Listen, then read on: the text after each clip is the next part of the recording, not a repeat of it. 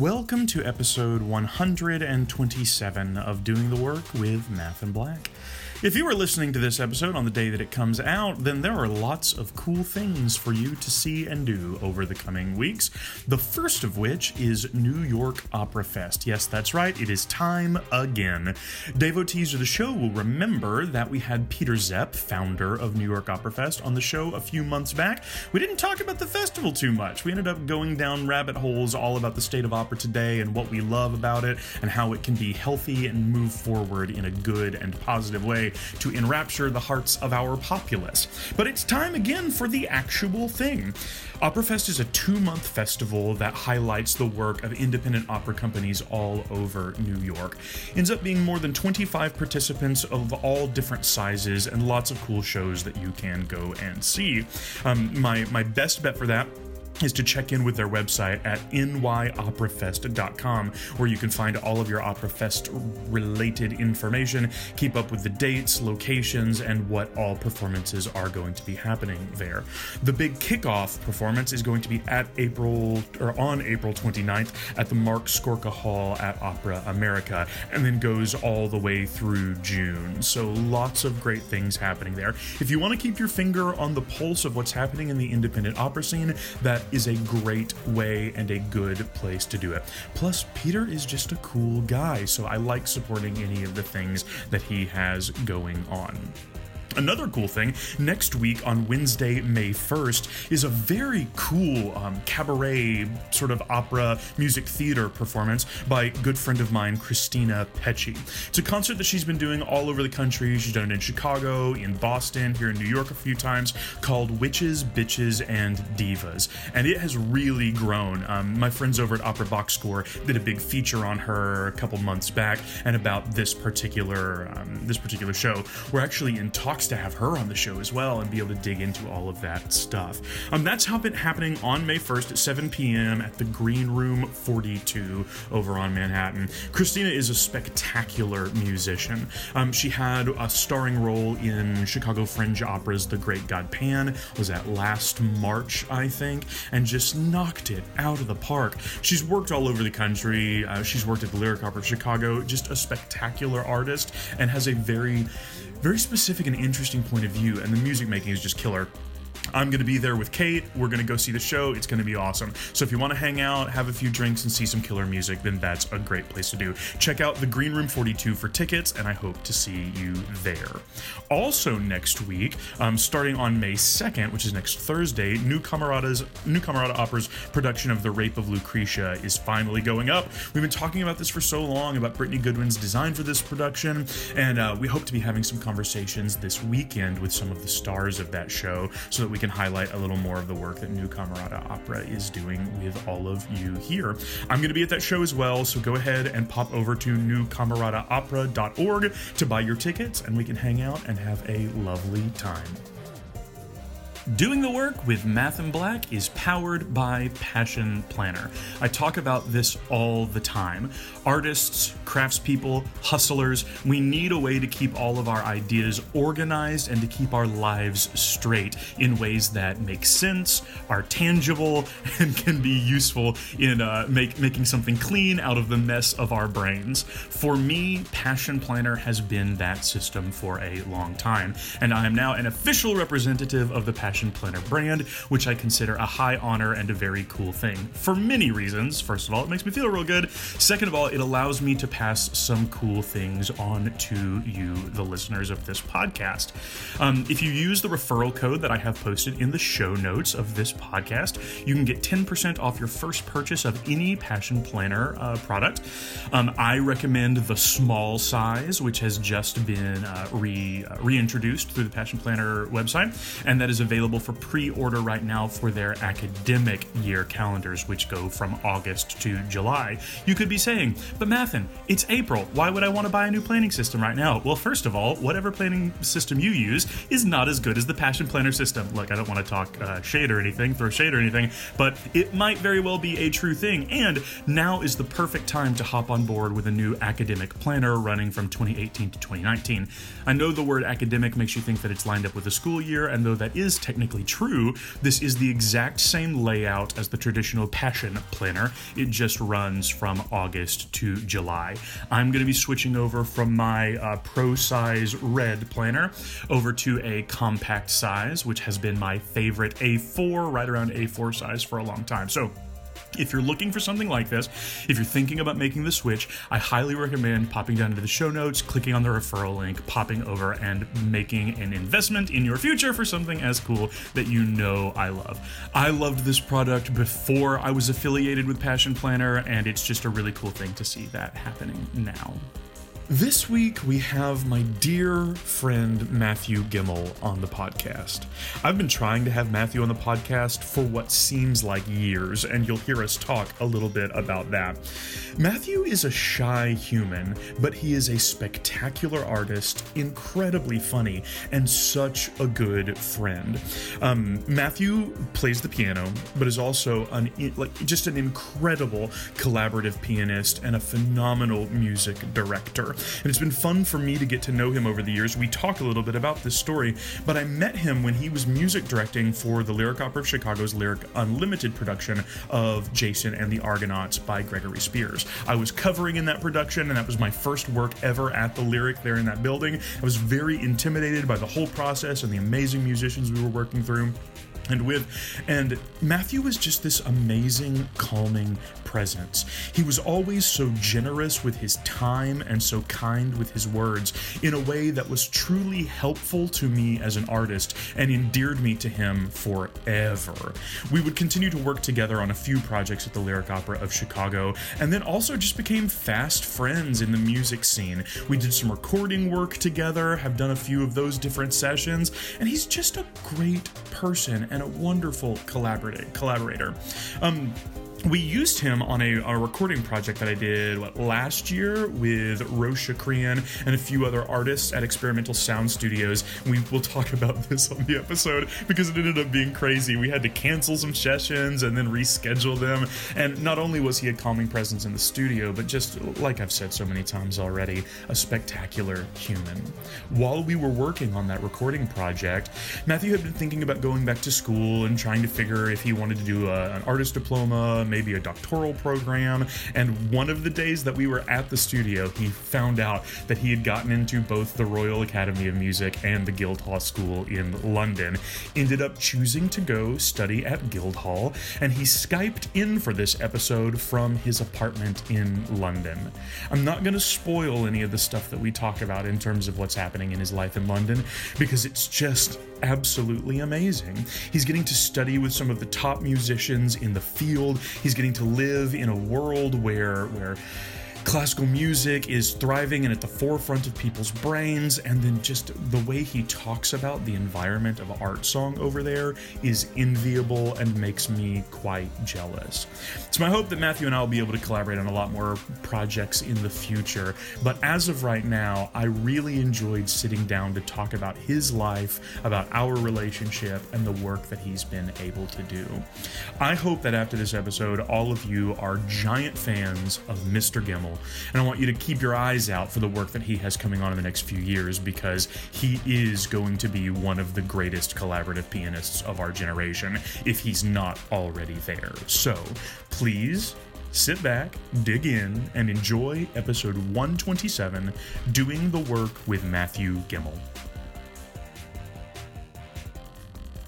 Mr. Gemmill, oh my gosh! It is so nice to see you! It's so great to see you. How are you? I'm doing great. Good. Oh man, I can hear you wonderfully. I can see you wonderfully. That's so lovely.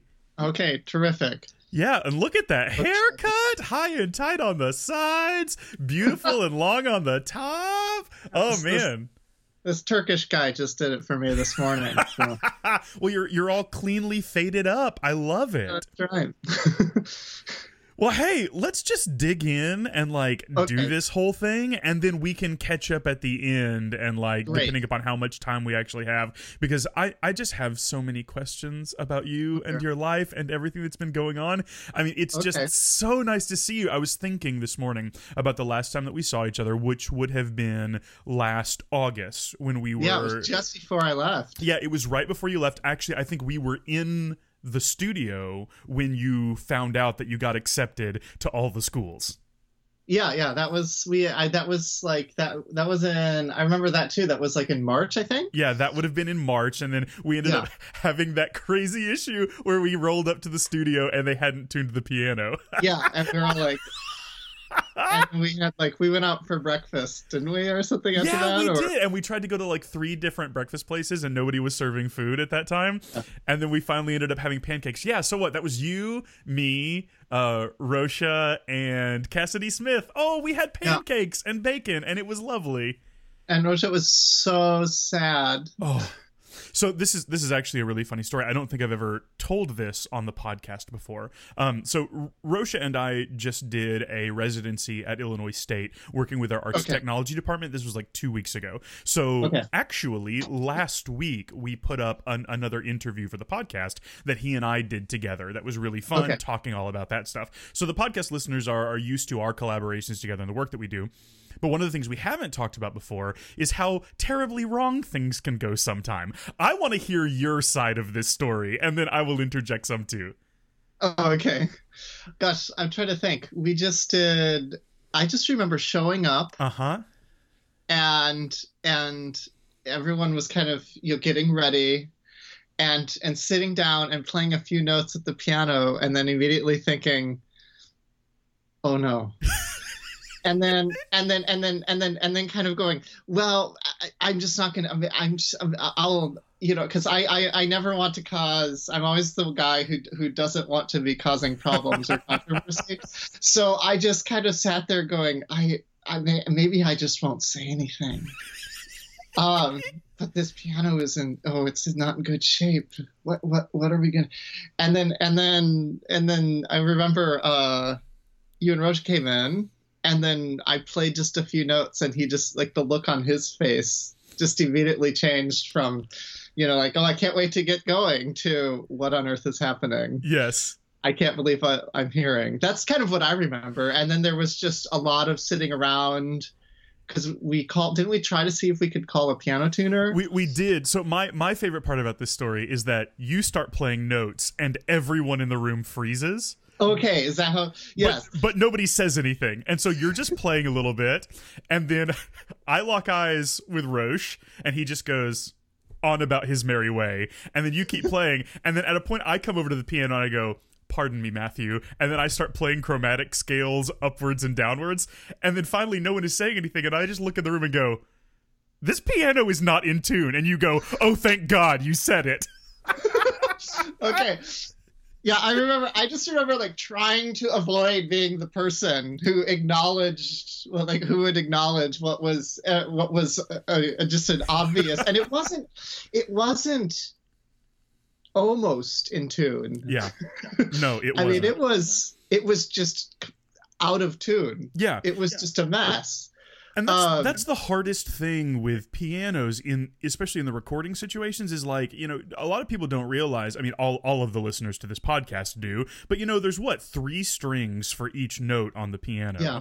And if a single note is not in tune with itself, like it's just completely just all all out of whack and you can't Yeah. especially for recording purposes, you can't function in that. You know, your your brain can kind of ignore some small tuning errors in live performances, but in the recording Yeah. studio, it's crazy. Now, I mean, don't don't get us wrong. Experimental Sound Studios in Chicago is a spectacular institution, and the work they do is amazing. And they more than made up for it in our next Yeah, they session, They and they tried their best to handle all those problems. But that was just terrifying how all of that happened, and it was also crazy because you and I had just finished work for fellow travelers at uh, Lyric Unlimited, Yeah, we had just finished it, like we? like two days before. So we were coming off of this ridiculously beautiful artistic experience, but we were all a little emotionally spent, and then ready to get into the studio and make work. And then we were just like.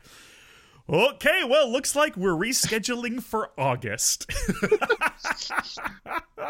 oh gosh, yeah, that was what the end of March, early April. Yep, that early been the end of March. It was like two days before I flew back to New York, and then Okay. we rescheduled for late August. Everybody rolled up to Chicago, and we were able to do all of that work. And then those those days in this in the studio were so special for me, Matthew. Which Yeah, is those. It, the music was just great the collaboration was great and that that's sort of a theme of your and my collaborative work together is that we've taken time to build a, a like professional and creative friendship Yeah. that I'm always super, super rewarded by. So I, I can't believe we haven't had you on the podcast before this. Yeah, it's a it's crazy because we've known each other for quite a while now. Yeah, so I Yeah, I can't actually remember how we met. Was it during Jason and the Argonauts? I think it may have been. I- Yeah, I, know that's the first time we had worked together, but I think I had like heard of you and knew of your work because of my relationship with Shannon McGinnis and some of Yeah. the other pianists at Roosevelt as well. Mhm. Now, when I was doing the diploma program at Roosevelt, were you on the adjunct faculty there at that time? Let's see. I started teaching there. I think it was January of 2013. Yeah, so we would have been there at the same time, though Yeah. we didn't really overlap because I think I was there 12 like 12 to 14 i think were, were Okay. my my two years So we barely working there. overlapped then. so that that's how we sort of like got to know each other through working together at the lyric opera of chicago but Yeah. you're you're a true midwesterner and you had this whole like pianistic beautiful artistic life before we got to know each other you're I from guess so, yeah. you're from ames iowa did you always grow up playing the piano Uh yeah, I did. I well, I mean, I started in second grade. My sister had started a little bit before me. She's Mhm. a, a couple years older than me, and uh, I uh, really was. I remember being taken by hearing what she was doing, mm-hmm. and then wanting my parents to start me up. And then I just started when I was eight in second grade, and um, I I just took to it a little bit more than I think anyone in my family ever um, planned or had expected, or maybe even had hoped for. um, uh, and and then I just ever since it because I I never I never once was in a position where um, I was forced to practice or Right. I was you know people you know people were imposing that discipline. Because I just from the start I just that was where I felt at home. I was happy to go. There were lots of other places that I didn't feel at home but I could go to the piano and that was that was where I wanted to be right so uh, and I I started just as a kid and just kind of went from there Yeah, that's really lovely. I, I remember having those same kinds of feelings about playing the guitar when I was younger. Mhm. And and it because that was such my experience, I didn't realize how special that was. That not everyone has that kind of relationship with practicing in certain places. I mean, I should have known that because I absolutely did not have that relationship with playing piano as a child and still today still have some trouble when it comes to singing practice. But Sure. that that feeling of being at home in an instrument where you you're not having to worry about motivation and stress that's a really beautiful place for a child to be did did you find that you were just naturally bent toward it like sort of one of the the hyper talented young brains when it came to that or did you have to fight with those things through your enthusiasm Um, that's a good question. I mean, there were, I guess, there were maybe some things that um, that were challenging, but it was always uh, so much easier and so much more interesting than anything else that I was doing. I just, I was, I found the process of making the music yeah and trying to learn things at the piano. That was, if even if there was a challenge, and you know, I, um, I certainly had things that didn't come as easily, but tho- those were still interesting for me to work out, rather than say, I don't know, playing baseball, Mhm. where the things that I needed to get better at, which was basically everything, um, just was just it felt like this was never going to get better and i just want to be somewhere else. And good lord i am miserable on this field. I Um, know that same so feeling. that, that you know my baseball career did not last very long you know uh, but that you know, I think of that as as someplace where there was difficulty, and it was just no, this is not going to work. Yeah, uh, it, it, seems to be that that's the real key, especially for music for young people, is that yeah. finding the places in which the process is rewarding, not just the product being rewarding. That seems mm, yeah. seems to be a real key to finding at least finding peace and happiness in the practice. Yeah, and I would say, you know, I've noticed this in my own, you know, because I started teaching kids piano lessons um, when I was in high school. So I've done it for, I don't know, about 20 years now. And I've mm-hmm. thought about the students that uh, have had a lot more facility or have been good at it or just wanted to do it. And it's, you know, in, in some ways for them, it's actually figuring out, uh, um, the right sorts of challenges to give them. Yes. So that they are working at it because the, the, for them the work is, um, uh, is, is is interesting and fun and and a good challenge. It's it's you know it's when it's uh, the opposite, then you're having to kind of deal with how to how do I make this easier for this person because that's the only way I'm going to get them to continue to do this do the work sit at the piano that sort of thing right? Yeah that is really interesting. I i have started in the last year teaching guitar lessons to children. Great yeah. Yeah which which i'm learning the same thing. It's like the the things that imbue our brains with excitement about music as adults are not the same things that imbue our brains with excitement. Although that's not technically true. I mean, they are just at different levels. But finding ways in which to present a challenge that is appropriate to a person's level and interest, that's how you have those stepping stones that may. It's not about breaking things down into its smallest pieces, because if the smallest pieces are still boring, then who cares, yeah. right? It's about being yeah. a challenge. I've, I've yeah. actually been reading quite a lot these days about like clinical psychology and motivation for the brain. And mm-hmm. this, what the science and the research are telling us, it seems to be that solving problems is where our actual brains find themselves most happy. It's not in having the problem solved, it's in the process of solving a problem that is not too difficult for you to solve, but it's just the perfect amount of difficulty. Yeah, I mean, in some ways, it's a little bit like uh, you know that sort of thing, like on a much grander scale. Like you work, do a show, mm-hmm. and you've done the show, and you're done, and then like for me, that's always like the most feeling of just being deflated and Absolutely. kind of spent. Yep. And then, and it's it's it's that like the the process of doing it that's so exciting. Mm-hmm. But then you know there isn't often like a sense of oh I did it, we did it like we've we're done with the show hooray like everyone's sad uh, and like in a different way you know it's like that once i've kind of solved something at the piano or something it's like oh okay now i need i just there's something else then that i want to do because i, I accomplished the thing and I don't want to just continue to do that over and over again if that makes sense. Oh, it makes perfect sense. The the repetition of things, though there is a satisfaction in that, the like the true excitement is the excitement of discovery. There's this yeah. there's this amazing poem by Walt Whitman called "Beginning My Studies." Um, that's all about this very thing about how the first step awed me and pleased me so much that I've hardly gone or want to go any further. It's it's like that yeah. that joy of discovery is so so intimately wrapped up in our musical practice as yeah. well. Man, it's fun thinking about these things so yeah, it's it's it's it's just terrific. And I will say, like, I think that's something that it has. I'm I'm more aware of it now as an adult uh, than I ever was as a kid. Mm-hmm. Right.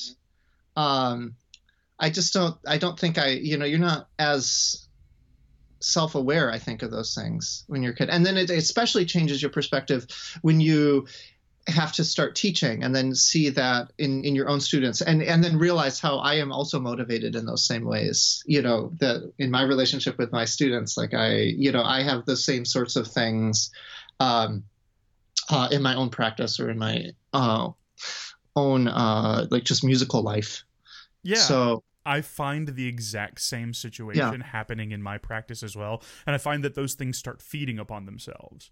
Absolutely. When, when I was younger, I mean, you know, you know this. I've worked in restaurants for a really long time as parts of the side hustle with the musical world, and for a long time, I really recommended that to people. I was like, "Oh, hell yeah, go get a restaurant job, make all that money." But the older that I get, the more I think, you know, it may be nice to rather than going and getting an extra musical job, to start teaching. Yeah, maybe the money's not quite quite as good. Maybe it may be a little more difficult to build that over time. But the skills and the insights that are earned from living a life with your mind enraptured in the musical learning process, I think that that may be even more valuable than anything else. I wonder yeah. about that sometimes yeah it's yeah and I, I, mean i'm not saying anything that you know anyone who has done any teaching is uh, says here but um uh let me say that one more time i'm not saying do basically yes uh you know but like the t- just the teaching is it's just it just deepens your own relationship with with the material with the instrument yes, yeah. the, the, the, music or because I, I mean i've done all sorts of different teaching uh coaching singers teaching piano um uh, teaching like a course in accompanying. So I've taught some music history courses in my life, uh, all sorts of different things, and it always just just changes very fundamentally your your uh, uh, perspective. At least if you're doing it well, mm-hmm.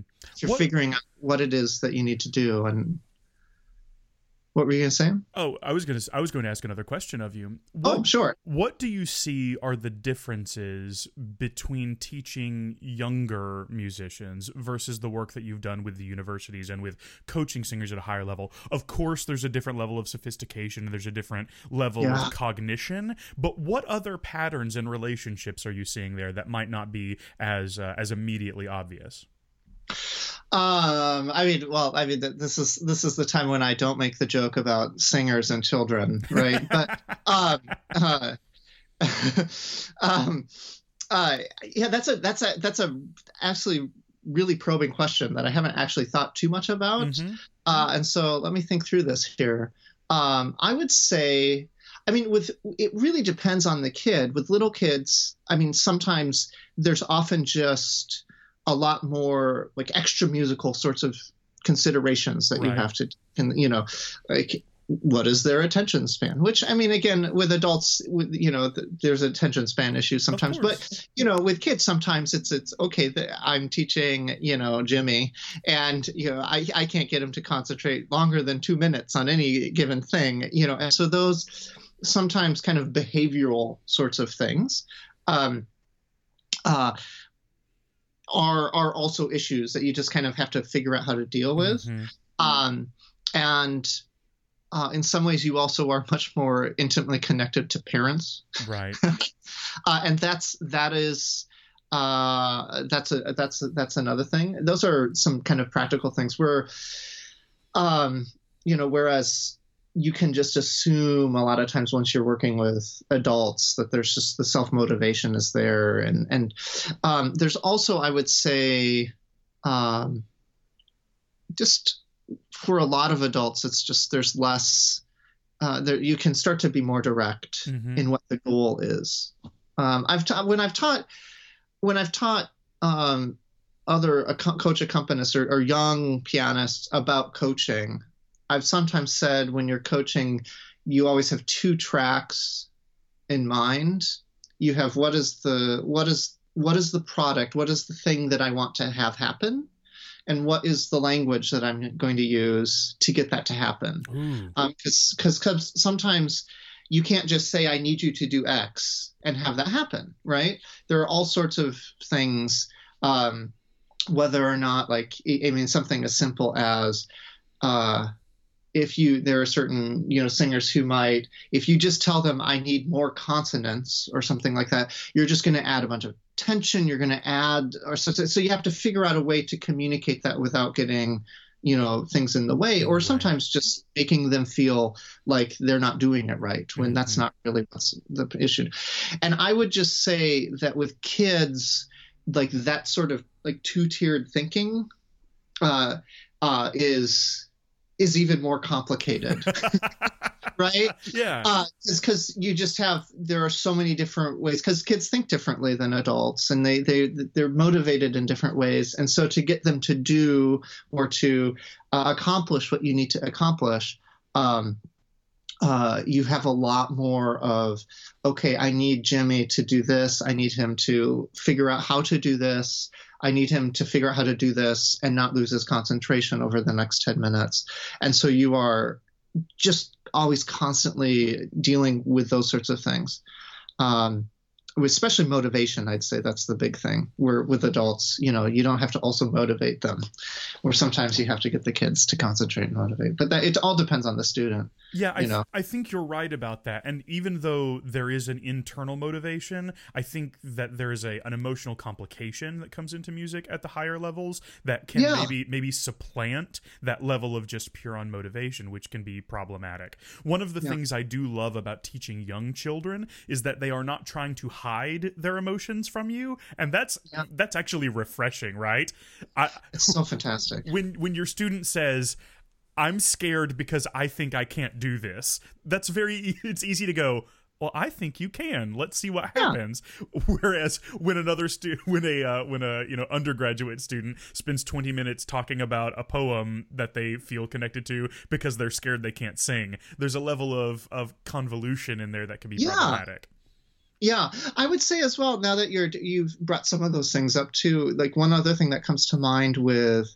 uh, when I'm working with like college or graduate students um, is that there's also you just you're dealing with like you're competing with a great many other teachers at that mm, point. Mm-hmm. Um, and maybe competing is is is not the right word because it sounds like we are you know in in a fight you know for to, to win or something. Mm-hmm. but you they, they they have been given all sorts of information from all sorts of different people sometimes even two hours before um, about the same piece. Um, and so the students are navigating um, all sorts of different things and trying to please all sorts of different people where it's a, in some ways with kids it's you're often the only teacher they've ever had. Uh, so you don't have that that complication of dealing with it. Because especially like singers with technical sorts of things yes. right? There's so many there's so many voices that are going on in their mind. When, uh, when did the switch from functioning as like a, an independent absolute pianist into more collaborative vocal works happen for you? Oh you know that's interesting. I mean, I grew up singing, uh-huh. so I grew up. I grew up going uh, to churches and stuff that had a lot of choral singing yes, and stuff. That beautiful Lutheran also, tradition. Yeah, and I, I just really enjoy. Like, it was always something I did. I sang all the way through college, um, uh, so in choirs. So that was always something I, I, I, um, the singing was something that I just enjoyed doing, mm-hmm. and I found myself even within piano music, often drawn to more lyrical sorts sort of music. Right. Um, uh, but then I also just when I was already a teenager, just found myself really enjoying getting to work with other people, and I found it very stimulating to have yes. someone else in the room with me. Mm-hmm. Um, and so I um, just started to do that more and more. And by the time I was in college, it was just something where I found myself playing a lot for singers and enjoying the work. And uh, I mean, when I was 19, 20, I didn't actually even know what it meant to be a coach mm-hmm. for singers. Um, but I was working with them a lot and I enjoyed it. And of course, we were working together and I piped up and had, had, um, input and stuff that I wanted to give. Um, and sometimes I found myself with with certain people who need needed help in certain ways, you know, just providing it to them. Um, and so I just it was something that I kind of slid into, knowing that I liked the work and I, that there were programs in graduate school that I could. Um, uh, would allow me to specialize in mm-hmm. that. Um, and so I, I started to kind of figure out what that looked like. But even when I was in my master's degree, I entered um, having classmates who already kind of knew what it was to say be an opera pianist or coach right. opera and what that looked like and they were well beyond me and those sorts of skills and just even knowing and I, I at the time still didn't really know what that was like right i mean i was not uh, it was in my second year of grad school when i first played a show Really? Uh, you know, that was the first time I really did a full score, mm-hmm. and I had no idea what on earth I was doing. Uh, particularly successful with it at the time, and I I feel I'm, I'm getting you know figuring it out now 10, 10 years later. uh, uh, so, but it was just something where I kind of just slid into it. But I I just like the voices is just it's just such a fabulous thing. You know, it's such it's it's it's there's nothing more beautiful mm-hmm. to my ear. Um, so that was something that I always found myself drawn to. Another thing that I I would say is that I I am a very text and word oriented person just in all aspects yes. you know yes. of, you know my life i can uh, i can really talk I, I'm a big reader. Um, doing languages is something that was always just very interesting to me. And so, uh, doing the coaching and accompanying was a, was a was a way for me to incorporate that into my music making, um, because I was constantly dealing with text in the music, and I found that really stimulating and exciting and, and fun. Yeah, I think that is really stimulating and exciting and fun. And you have always been an inspiration to me in that work about not getting wrapped up in my own technical situations or the technical musical demands of the music that we've made together. And you're yeah. always like like a, a north star, remind, remembering to bring everything back to textual communication and the blending of those two things. Yeah, exactly. And, and sometimes you do that very insistently, and sometimes you do that just by like us being at lunch and you giggling over German words, like you know those both of those things help to remind me to go, oh yeah, this is fun and funny. Let's yeah. imbue it with that kind of language and text work. Yeah, exactly. I mean, it's that's just it, it, that's just what my ear always goes to first yeah. for whatever reason, mm-hmm. right? Not every coach is like that, but for me, that's kind of where I where I start. Yeah, because that's I do think that is something very special about you that I have appreciated and benefited for for a long time. So your yeah. your undergraduate degree was it in piano performance? It was in piano performance. Where yeah. did you get that degree? I was uh, that was at Wheaton College, west of Chicago. Yes, that's right. That has that beautiful yeah. new uh, performance facility that we've recorded in together. Yeah, and and they're building. I've seen some pictures uh, since I've moved here to London. Uh, just this last fall, they st- uh, tore down a building right next to that facility and have dug, dug a big hole, and uh, they're building a concert hall. Oh, really? As well. So yeah, that's that will be exciting when that gets open. That'll be another year or two. I can't remember what the timeline is, but that's going to be a yeah. spectacular place for performance now because the that recital hall that we recorded with uh, Christina Backrack in that was yeah. such a beautiful space, and if they get a killer concert hall in there, that's going to be awesome yeah, it's it's it's going to be great. They've been wanting it for a long time, mm-hmm. so they were des- you know they were wanting it when I was a student there desperately, and right. it's you know 15 years later, and and they're finally getting it. Oh, so. Oh, that's killer! So you did piano performance at Wheaton, and then you went to Michigan for your master's. Yeah, I did. I spent two years in Ann Arbor. Was that uh, a collaborative piano degree? Yeah, it was collaborative yeah. piano.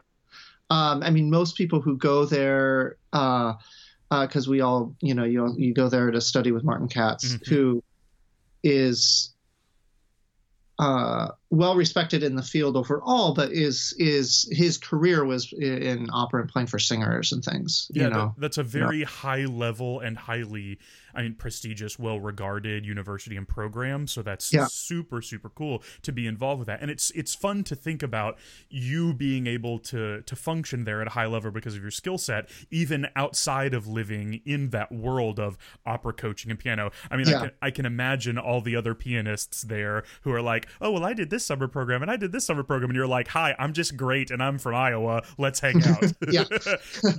so I so, do I do have this image of you functioning at such a high level there, but still feeling a little fish out of watery, which is kind yeah. of deliciously beautiful to my to my narrative storytelling.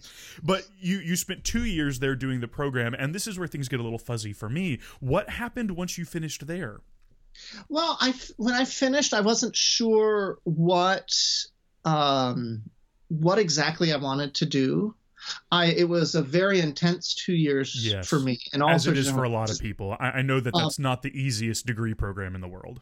Yeah, it was. It was a very intense two years. It was very intense, just personally for me for some things, and it was very intense musically, very demanding. Right. And I just wasn't sure. I didn't. I wasn't sure at the time. Is this? Do I really want to do this? Do I want to pursue this? What? What exactly? Um, is it that I I want to do next? And for me, it was uh, it was uh, I was pretty sure I would at some point go back to school, mm-hmm. um, uh, but wasn't exactly sure how or when or where. And um, and since I had done my undergraduate degree west of Chicago, it just seemed to make sense because I had so many contacts there to just move back to that area uh, and move in with some friends and just send out a bunch of emails and see what happened. Yeah. And um, and so that's what I did. And um, I came back and I started with all sorts of, you know, just anything, you know. um, the you know if someone wanted to hire me to play anything, I was I was there, and um, and you know I did that, and and fairly quickly, uh, you know, I um started to to kind of get myself established. By the time I was in my second year back, I Wheaton had hired me as an adjunct to do some teaching there. So I was starting to teach some classes there, and I did that for I think eight or nine academic years, mm-hmm. um, and started to just get to know the scene. I mean, it takes a long time, but I, you know, I, I, so I started to get to know people. I started to um, develop a you know fairly sizable um, piano studio of my own, and and just started to kind of just do it. Um, always with that idea that okay, at some point I think I, I want to go back to school, um, but wasn't sure, and that turned into a decade basically. Much longer than I ever expected. Well, you, uh, I mean, you became such an established collaborator in Chicago with sure. high level institutions and other individuals as well that I can imagine it would have been hard to have, have left that. Um, mm. when, when did your relationship with the Lyric Opera of Chicago start? Let's see. That was uh, I worked with them for a couple of years. The first thing I really did with them, although I had had some friends um, pass through the Ryan Center mm-hmm. uh, before that, so I had sometimes kind of been backstage and seen yes. them, kind of met some of the people.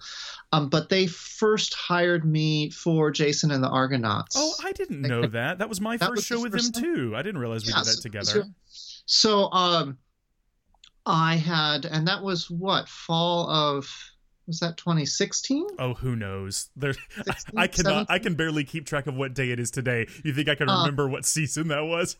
it was a couple of years ago. It was a couple of years ago. Yes. Uh, and um, and yeah, so I, I did that, and I just, I just suddenly it was, I just loved doing the work there. Yeah. Well, and let's uh, be clear. So you were hired to musically direct one of the shows and and to accompany for Lyric Unlimited's uh, main stage performances and the Opera in the Neighborhoods tour. That's right. So that that was we had uh, that was Jason and the Argonauts, which mm-hmm. they had uh, commissioned. Um, and uh, terrific children's piece. I absolutely loved that piece. Oh, and beautiful. we did um, we did a workshop uh, in May. I can't remember. Were you there for the workshop? No, I wasn't. I was hired on to cover for the performances later in the year. Okay, so Greg Spears, Greg uh, came and he we kind of brought in. It was scored for four instruments: harpsichord. I played harpsichord and, mm-hmm. and three string players and um, and then we had our four uh, singers, four principals, and we kind of ran the show and figured things out. And then he uh, made a bunch of revisions. There was a big chunk that got uh, xed, and really, know, what things. was it? There was there was there was a bit towards the end. Uh, uh, I think it was um, around somewhere around in, in the Caucasus area. Uh-huh. I can't remember for sure. I'd have to look. I, I, actually think I still have the that original score. Oh yeah, from workshop. I could look. Um, uh, there were bits. I think it was a lot of like trimming down and some of the like the larger kind of choral-ish numbers where all four singers were yes. singing. Mm-hmm. Um, that that just those those things were streamlined a little bit, and so we workshopped it, and then and then we put it up. Let's see, I guess we did it over the summer that year, mm-hmm. and then and then did did the premiere performances at the end of August. Mm-hmm and then uh, mothballed it for like two months and then put it up again in a week and then took it on a five week tour. That was a blast. Oh, that was so much fun. I, I, was very fortunate to be there for the that that final rehearsal process, the big form rehearsal process, yeah. and then I got to go on a couple of times, which well, was did, yeah. which was super fun. That I, I really love those tour environments because I feel like even doing Scorpion Sting the next year with you, that's like how our relationship really deepened when you're doing doing Yeah. two performances a day, three days a week, out in Oh, some gosh, yeah. school in the middle of nowhere in Illinois, you really get to know each other about your Yeah, you allergies. And hey, when you're answering questions at the end to children, you really get to know how the other people are going to act under those situations. No, No, oh, I, it's just it's great. I love those tours. And the thing that I love about those tours too is it's it's just you get to you get to know the show so well. so well. Um I think both of those pieces because we did the next year we did Scorpion Sting. Mhm. I think both of those pieces I could probably just sit down and with the score just do it. Oh, I don't even think I- 100% you know? I could. I could probably do Scorpion Sting off book right now. And Yeah. maybe maybe even Jason. Jason was was very difficult. The music was very Yeah, it was difficult. But so much of it was so beautiful. I mean, I, I think we were even still making jokes during fellow travelers about how beautiful the music from Jason the Argonauts Yeah. was. and Jason, it was one of those things too, especially that, especially that score was one, and this is a real compliment to Greg, Mhm. uh, what he put together, and and Catherine is his librettist too. Uh, just that, uh, it was one of those things where you know I've done I've done tours where I've done the same show you know so many times, blah blah blah, and you you just get to a point where you just are kind of sick of it, and it's just this thing. But that show just was always a joy. I never I agree. I, it- you know, it may have been the second. I may have just done the whole thing 75 minutes before, and I don't think I ever sat down uh, going, "Oh gosh, I have to do this thing one more time." It was, "Here we go. Yeah. This is gonna be fun." Oh, it's super true, and I, I wonder sometimes about that a lot. I, I wish there were there were ways to share some of these works that um, that Lyric Unlimited does, because w- one of the things I love about them is that they're not doing the you know a, a Three Little Pigs version of Nozze di Figaro, or they're not doing Yeah. you know the Big Bad Wolf version of the Magic Flute for the things. They're making vibrant new works of like true musical exploration and having composers like Dean Burry and Greg Spears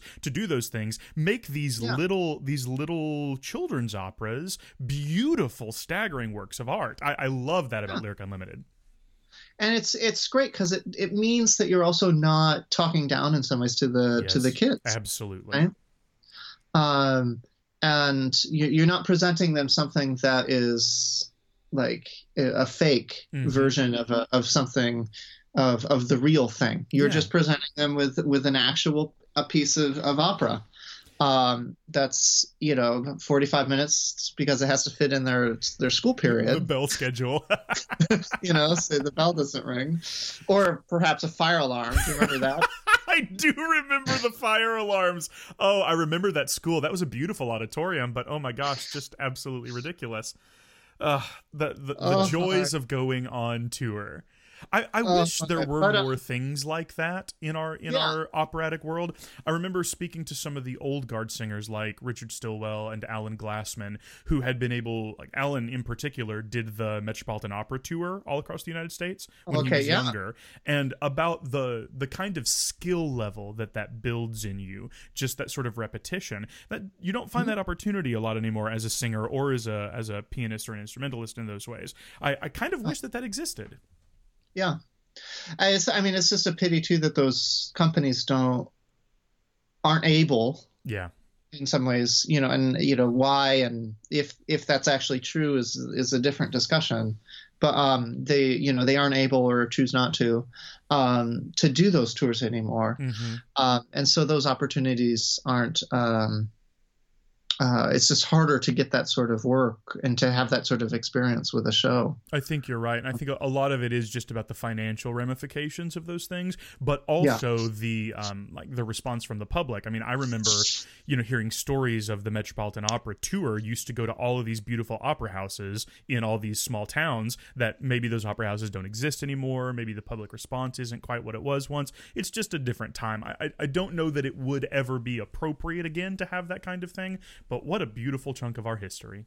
Yeah, and I, I guess there is. I mean, it's they still get out like the Met at least.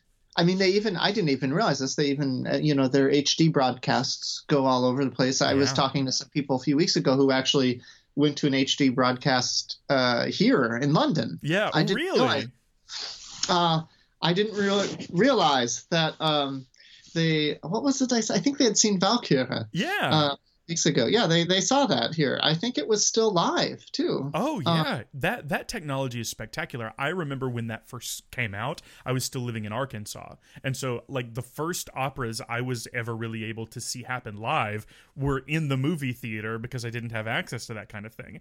And that that is a it's a different new thing. But I mean, the Royal Opera House does their live streaming as well. There's a lot okay. of a lot of large opera houses that are starting to do the live streaming thing, and I think that may be filling that chunk of the of the world in terms of its technological advancements. I, I don't. I'm not quite as nostalgic for it, but it is a beautiful thing. Yeah, and it is a. It's also just a a fundamentally different experience. Yes. Um, although although I should say that um, for me that's a merely theoretical thing because I've actually I've never been to a Met HD broadcast. Matthew, so really? I have never been. So um, I uh, I wish I could say it was on some uh, uh, you know principle or something. uh, you know, I I just but uh, but that's just not the case. I just have never gotten gotten myself to one. Um, uh, yeah, but it just it, I I you know everyone I say you know it just it is it's a fundamentally yeah. different thing. Um, when you're there in the theater and you're on a screen and you're hearing it through a speaker. Yep. I'm going to uh, give you the top two reasons to go to the Met Live in HD performances. Okay. Skittles and beer. Oh, sure. Yeah, okay. it's kind of the best thing ever. Like the first time I went to a movie theater to watch one where you could get like popcorn and Skittles and a hot dog and beer and a Dr Pepper, it was like, "Oh yeah, this was for me." it's true. It's a, it is different than uh the you know, than what they allow at the um at, the, the, actual opera house, right? Although I was at a show at, at, English National Opera this last fall, and I remember people had glasses of wine mm-hmm. in their seats, and it was yeah that was strange for me because um, that's, that's a little bit uh, I I haven't been to I don't I can't think of an American house where they let you just bring a glass of wine into yeah. the it's super lame. Even at the lyric, you can drink in the uh, like in the lobby areas during intermissions, and they're pretty smart. You can you can pre-order your drinks for the next intermission which is okay. lovely. But I don't understand. I mean, you, you, know, when we started Chicago Fringe Opera, uh, like the whole point of that opera company was, all right, we're going to put on good works and you can get drunk while they happen. Absolutely. Actually, it's better if you do get drunk while they happen. It's just a, a fundamental difference in philosophy. Yeah, you know, I think that I think the early music folks should should introduce that because that would also that that was performance practice back then. I mean, let's be honest. If you're gonna go for historical performance, let's go the whole way and have yeah. dinner and drinks and yeah, everything. That sounds lovely. Let me play my chess game during during the uh, in my box during the show. I'm gonna hang you out know? with my mistress for a while, so yeah, yeah just keep exactly. keep the sound down a little bit. I need to pay exactly. attention. yeah, like let's let's keep the lights up, you know, and let people go and put sawdust down. I don't know. Um, I think the sawdust is really what sells it. That's the point of historical practice that really needs to be added to all of our opera houses. And then yeah. there's a whole new industry the people who collect the sawdust, the people who clean up afterwards. Yeah, I really think we just figured out how to revitalize the opera industry. Yeah, it's all about sawdust. Yeah. Um So you've got to tell me about what's going on now because the last time we hung out, you had just gotten accepted to a bunch of music schools and had finally mm-hmm. decided on going to Guildhall and you moved yeah. you moved your ass to London. I did. I moved to London. And you uh, just you just completed your first year, right? Uh, I'm just about done. Well, their their school year looks at, is is is different. Is kind of different. Like they do three terms here. So I'm mm-hmm. on the Easter break, mm-hmm. and so there is a there's a summer term that starts at the end of this month mm-hmm.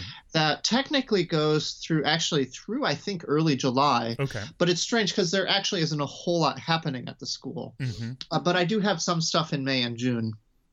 Um, but I'm nearing the end of my first year at the Guildhall School of Music and Drama here That's in London. So amazing. First of all, as a friend, I'm so proud of and excited for you, and I want to hear everything.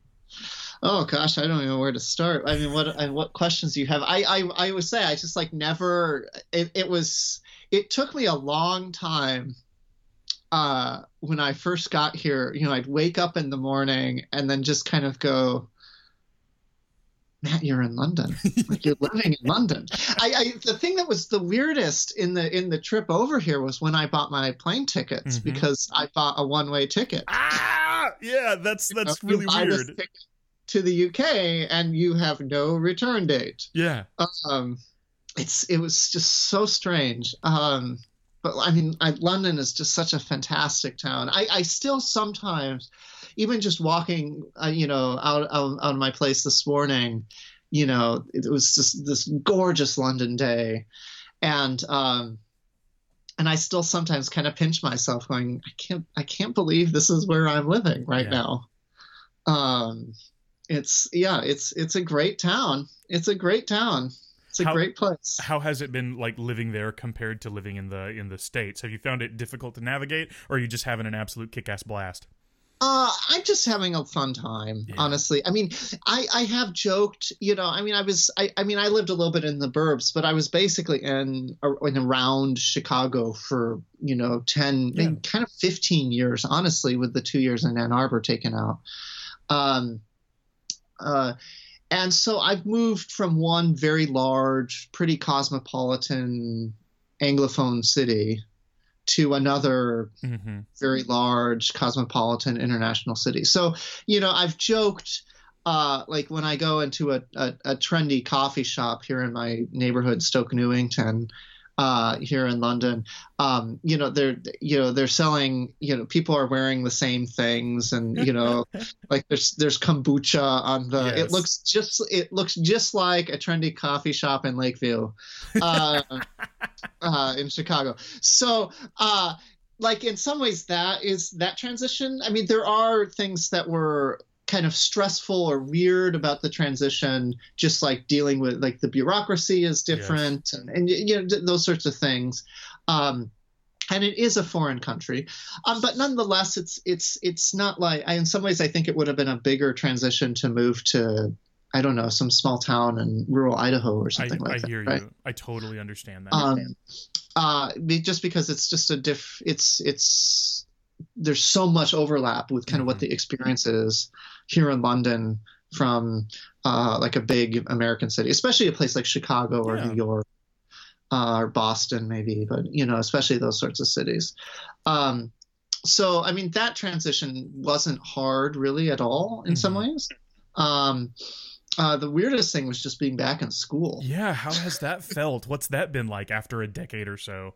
It's, I mean, it's, I mean, it's, I do, it's funny. I feel the age difference with my classmates. I'm not sure they notice it as much. Yes.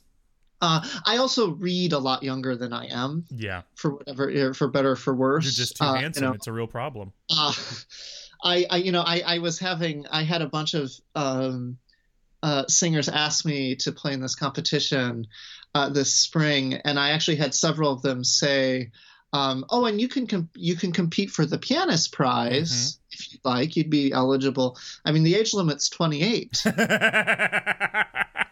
Um, and you're and, I mean, 76 years old. It's a real I- you problem. know, I- yeah, I was just like, that's oh, fantastic. You know, that is that's that's I am so flattered by that.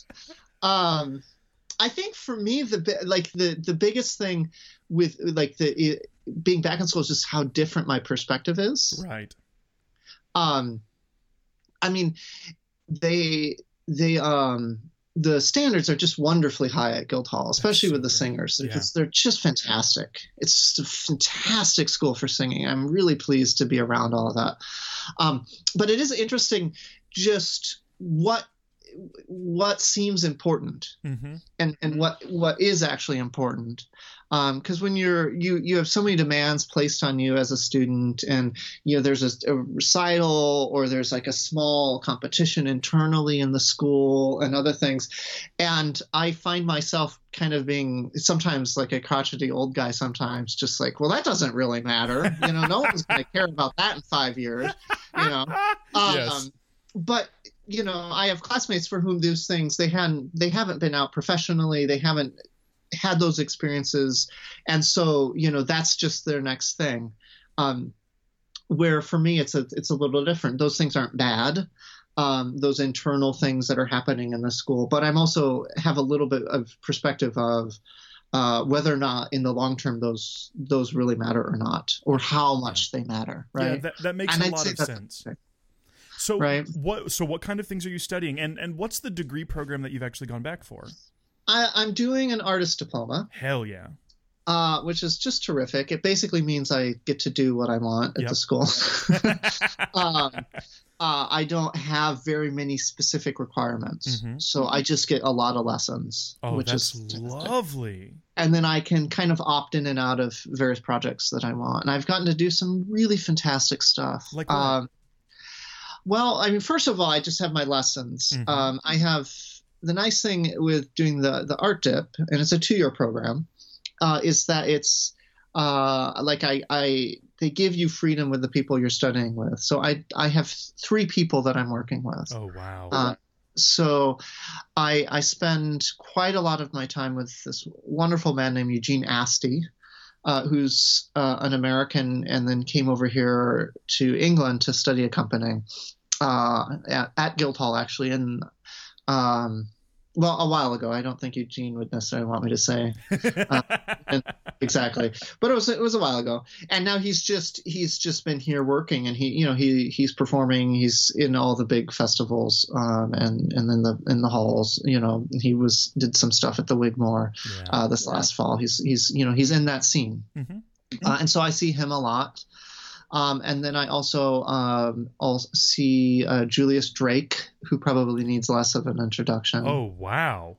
Um, and Iain Burnside, Ooh. who also probably doesn't need uh, that much of an introduction. So I get to see them. Holy um, shit, Matthew.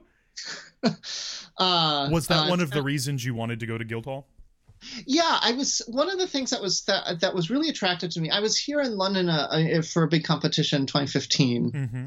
uh, song competition, and I was just really impressed with the song singing of the people who had trained here in London. Right. um, and you know it's the, the, the you know when you when you hear people in America when you hear the best people doing recitals it's terrific right but there's it's there's less of an emphasis I'd say I- I- Absolutely.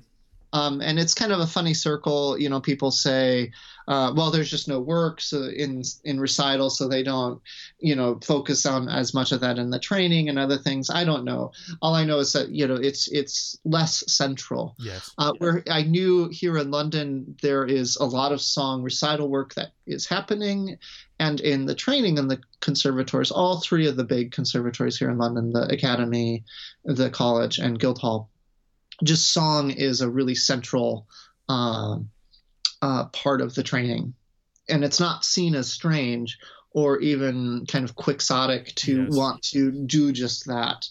Um, and so I wanted to be at least for a few years in an area where, in a place, in a city, in a country um, where that was heavily emphasized because that was something I really loved to do. Um, so that was one of the reasons. And I get to work with people here. I mean, there are people in America who do a lot of recital work, um, but basically all of the pianists who do it and do just recital work with singers exclusively all live here in London or there are a few in Germany, right? Yeah, that's true. And those are the people I'm getting to work with. That is so spectacular. So, are, are you spending any time with the opera literature, literature, or is most of what you're doing all about song? Um, uh, a lot of my projects and uh, uh, my own lessons is are th- those are both pretty much exclusively uh, song That's stuff. divine.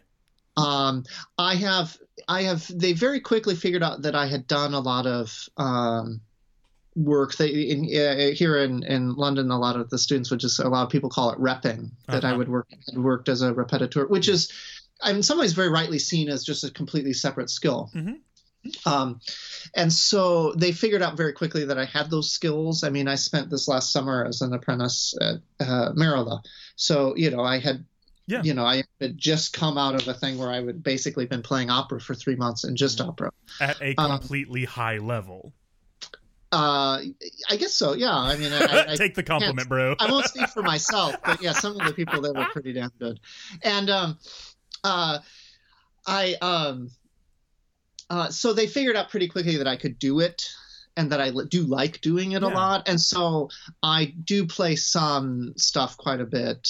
Um, I'm playing, uh, Guildhall got me to play for their third year undergraduates are, are doing a little potted Figaro. Oh. Uh, and so I've been playing all the rehearsals for that, and I'll play for those performances, and th- that's great. I get to keep the show in my fingers, Mhm. um, uh, and and stuff like that. And then I'm I'm playing all the time. Uh, in people's lessons Yeah. and things, and they are doing. Guildhall's a great school for opera, so those singers are are singing a lot of opera in their lessons, and I'm playing, um, and I'm playing. I, I find myself as well accompanying a lot of coachings and stuff That's for cool. students when they have that. So, um, so yeah, I have that. Um, projects that I've got to do. I mean, it's just been great. I got to do a, a project where we did a bunch of Debussy Verlaine settings. Oh, I did a project where um, uh, Michael McMahon, who's just this fantastic Canadian mhm. song pianist. He teaches at McGill, came here and was here, here in residency for a little over a week. And I did a bunch of American songs for him. I did a project where we did a bunch of Heine settings Mhm. by various German composers. Yeah. Um, I'm going to um, in May in the next term. Judith Weir is coming uh, for some uh, concerts, and we're we're presenting. I think just about all of her vocal chamber music over a period of several concerts, and so I'm going to get to work with her um, for that.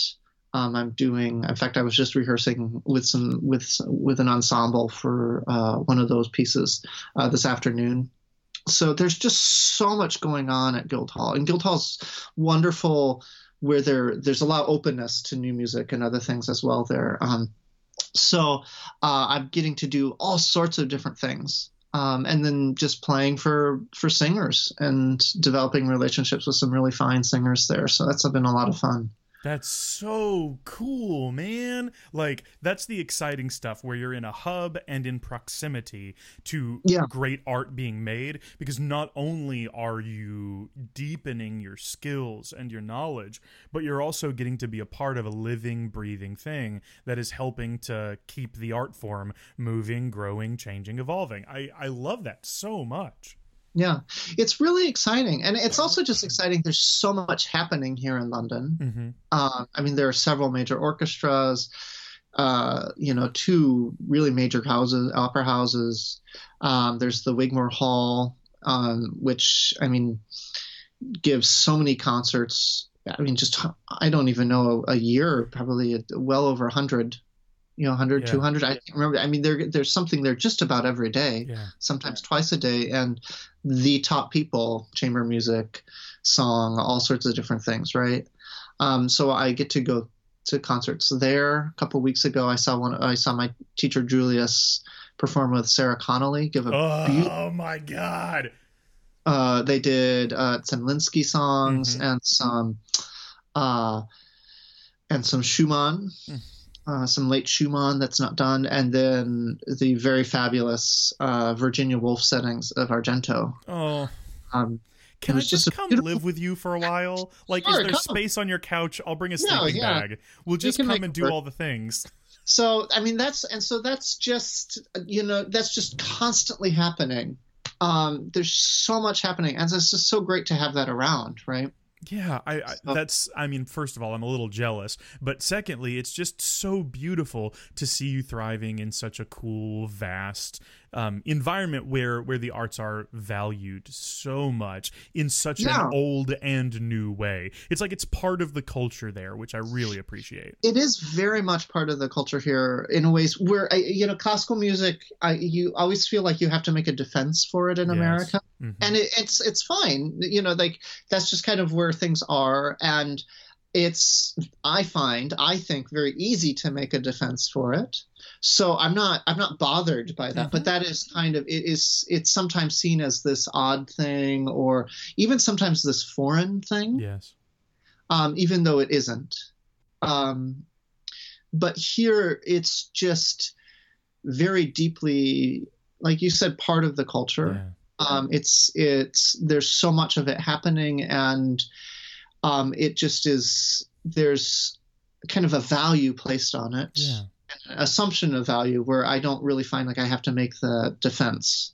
Um, it could just be the circles where I'm where I am. You know, I am, you know, spending most of my time in a in a major conservatory Hanging here. out with Julius Um, Drake. Yeah. Uh huh. but it, nonetheless, it's still it's still it's you know there's just le- it feels like there's there's Yeah. less of it.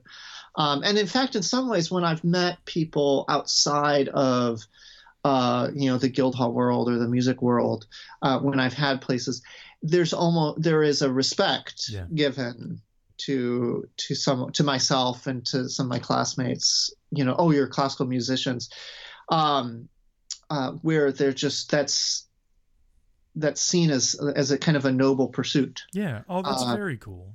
And so that's that's it's in some ways it's almost disconcerting to me because I'm not used to that. You know, usually I'm, I'm in America. I, I usually have to, uh, you know, make some, um, uh, answer some awkward questions about my finances or something when I say I, I'm a classical musician, right?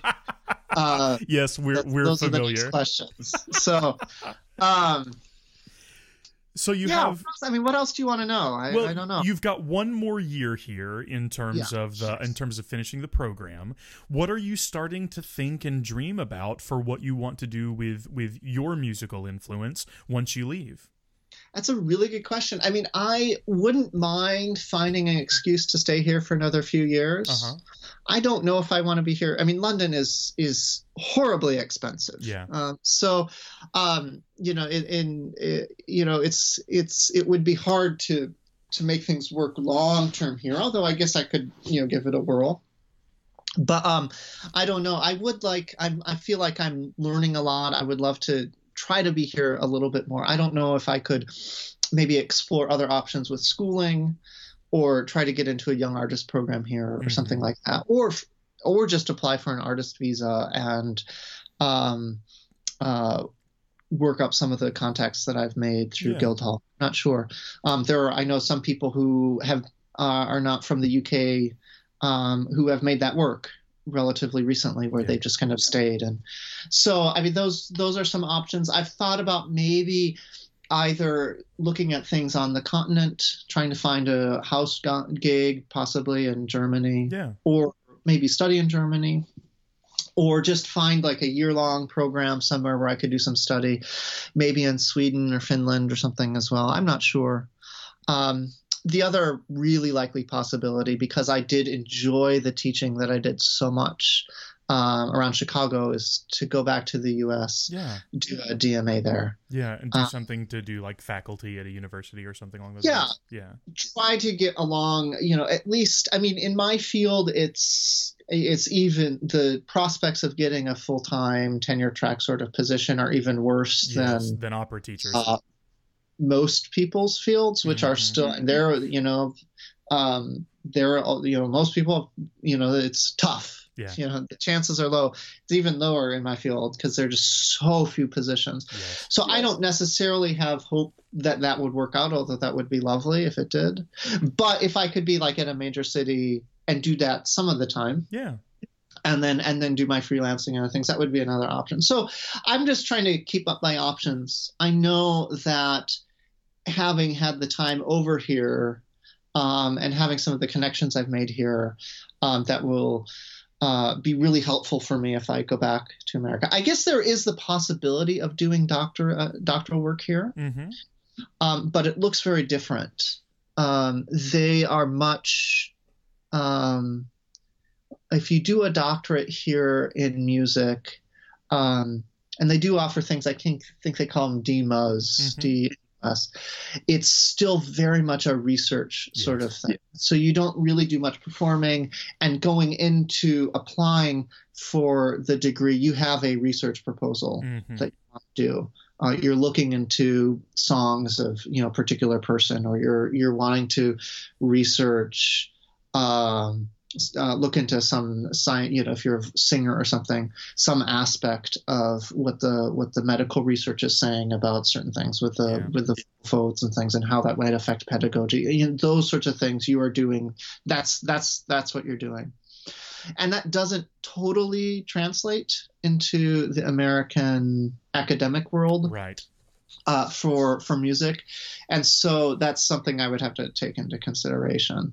Um, plus, I mean, just as well, uh, it's a lot harder. Uh, American institutions, you're a lot like to do doctoral work. You're just more, much more likely to get full financing Mhm, and right. things. That's that's a lot diff- more difficult. It looks different here. Yeah. Uh, I don't know if I want to have to deal with that.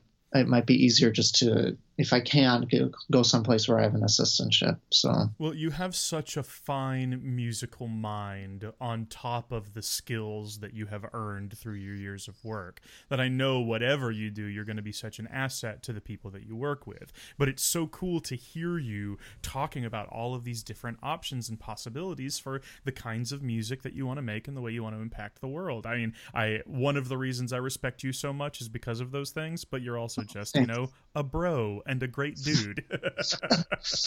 So it has been really interesting along these lines, talking about the academic thing too, Mhm. just to see slight differences in how things are taught here. right.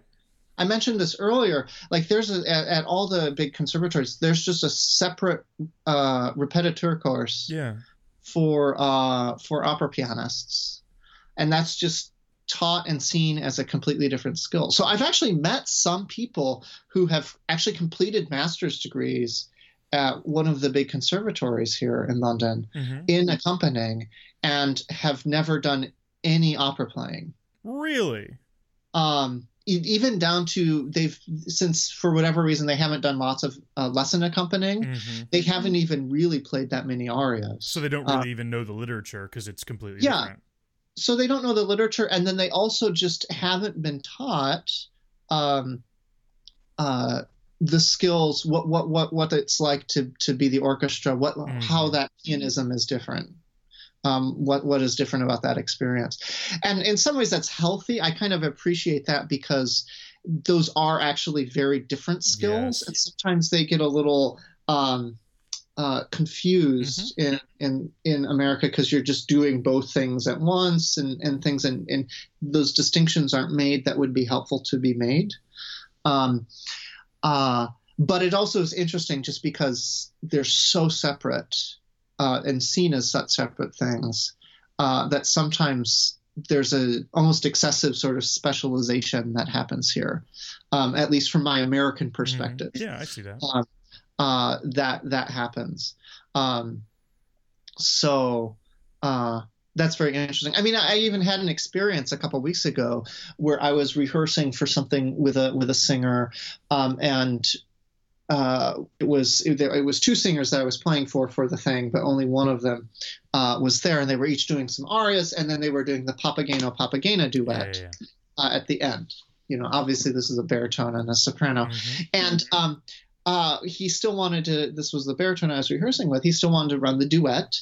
Um, it's easy to you know sing the wrong number of things in that thing. So Very just, easy.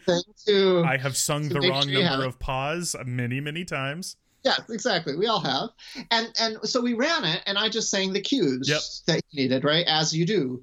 Um, and we finished, and he just said, "Oh, I didn't know you. I didn't know you had those skills, right?" um, and it was I didn't know you did repping sort of thing, and it was just it was such a normal thing for me to to just sing Papagena because she wasn't in the room. Yeah. Um, but that that since I was here in the accompanying program, which is really chamber music and song, he just assumed that I didn't have those those skills that I wouldn't have done that, and that's really interesting to see how that works here, right? That's just so cool. It's so fun to see how this these other places, other cultures have developed solutions to the same problems of music. And I mean, Yeah. it's fun thinking about the ways that those impact the way we act and function as musicians. Yeah. So, Matthew, oh, sorry. oh no no no, please go ahead. Um, I, I, I, one other thing that comes to mind about just the difference here um, with what I do is uh, that I've noticed is just the the approach to language is a lot different Mhm. because, and I think it's especially true. Guildhall in particular is a very international place. I think thir- thirty or forty percent of the students are not from the UK. Oh wow. Um, so it's great fun because I'm getting to work with native German, Mhm. French, Mhm. Spanish um, speakers a lot, singers, um, and all their coaches for languages are native speakers of the languages, um, and they're in general, the students over here in Europe have had a lot more training growing up in Yes. language. Um, so there is um, less. Um, there's there's more an immediacy in general to stuff going on in, in terms of the languages, and they just are a lot stronger than with a lot of American singers. Yeah. Um, so that's that's been really interesting and really fun, especially as someone who likes to do a lot of song. It's it's it's so language centric that that's fun to get to do it with people who are actually French speakers, like real French, you know, Mhm. French people, right? Um, uh, I, I, I, it has been interesting though, partly because they have access to people who are native speakers to coach them Yes. The kind of the technical foundations of the of the um of the diction are uh approached in a different way i was about to say weaker i'm not sure if i'd say that but like things that are are you take for granted in an american situation like uh like a very um rigorous foundation in ipa Yeah. And and those sorts of extremely technical aspects of of lyric diction those tend not to be maybe as emphasized here because you just have a french speaker who's your french coach Yeah. and they say no no no sing like this you know and then they just say say it in french and it's beautiful french because that's their native language and then you repeat and then you figure it out right Yeah. um, and so that approach is, is different and it has its advantages. I, I have seen been in the coaching room sometimes where I've felt like it, I, where I have seen that it has disadvantages as well. Um, but that has just been really fascinating to see and to be around. Oh, I'm sure. Di- different solutions to the same problems, right? Exactly. Exactly. Yeah. This has been so much fun. Thanks for Yeah, taking the been. time to chat with us. I'm glad that after a couple of years, we finally got to sit down and talk with you, especially at such an exciting time in your life. Yeah. It's, I'm, I'm, I'm thrilled that you asked that we got to do this. So Yeah, me too. So if people want to keep up with you and the work that you're doing and keep track of your adventures, where can they find you on the intranet?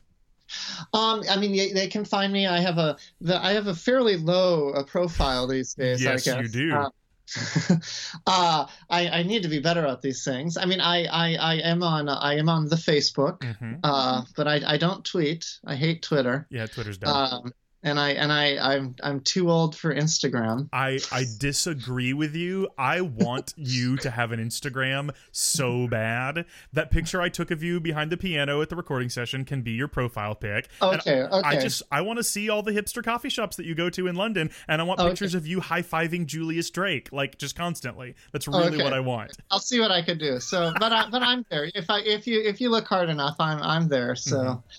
yeah.